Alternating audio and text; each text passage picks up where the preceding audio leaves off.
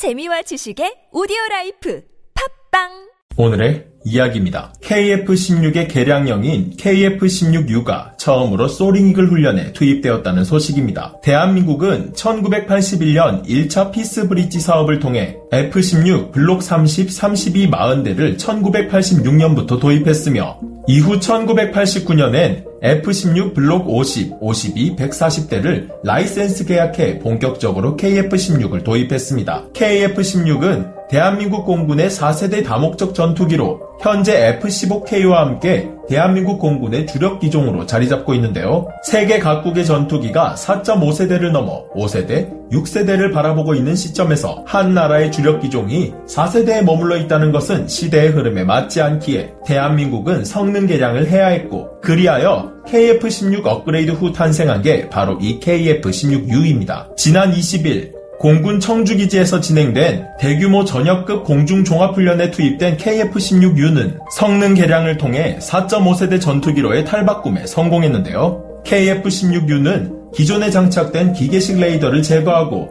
AESA 레이더를 장착했으며 기존 F-15K에만 탑재할 수 있었던 GBU-39 SDB 스마트 폭탄이 탑재 가능해지면서 4세대에서 4.5세대로 업그레이드 됐습니다. 기존의 기계식 레이더는 탐지 추적거리가 70km에 불과했다면 현재 탐지 추적거리는 그 두 배가량인 130km로 늘었고 동시 추적 교전 능력 역시 기존 10대에 비해 20대로 늘어났는데요. 또 GBU-39 SDB는 중거리 GPS 유도폭탄으로 최대 110km 떨어진 목표물을 정밀 타격할 수 있어 다른 GPS 유도폭탄인 JDAM보다 작고 가벼워 최대 20발의 많은 양의 폭탄을 탑재함과 동시에 사거리가 길다는 장점을 가지고 있습니다.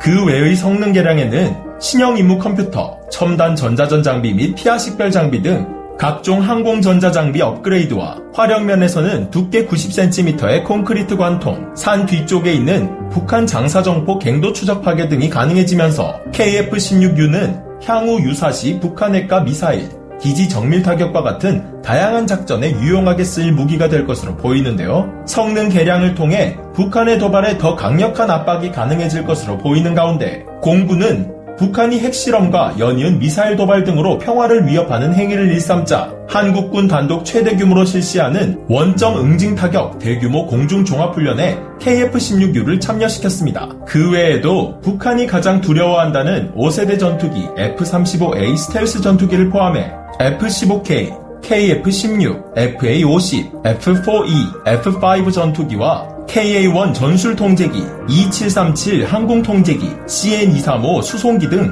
19개 부대 70여 대의 항공전력과 200여 명의 임무요원을 동원했다고 하는데요. KF-16 성능 개량 사업은 지난 2016년 미 록히드 마틴사와 1조 4천억 원 규모로 계약이 체결되면서 지난 2019년 본격적으로 착수돼 국내에서 진행 중이라고 합니다. 현재 KF-16U는 50대 가량이 성능 개량에 의해 탄생이 되었고 2024년에서 2025년 즈음엔 130세대 전체가 성능 개량이 완료될 예정이라고 하는데요. 다만 성능 개량 외에 기골 보강 등의 일부 수명 연장 사업이 추가되었기에 완료 기간이 3, 4년 연기될 수도 있다고 합니다. 전투기의 세대가 교체되면서 대한민국 전투기의 기체 수명은 이전에 비해 연장된 것은 물론 성능 개량과 업그레이드를 통해 북한 전력에 대한 고강도 압박 역시 가능해질 것으로 보이는데요. KF-16U의 화력은 수호이 27 플랭커급을 충분히 커버할 정도라고 하니 앞으로 대한민국 공군의 발전이 더욱 기대되는 것 같습니다. 오늘의 이야기 마치겠습니다.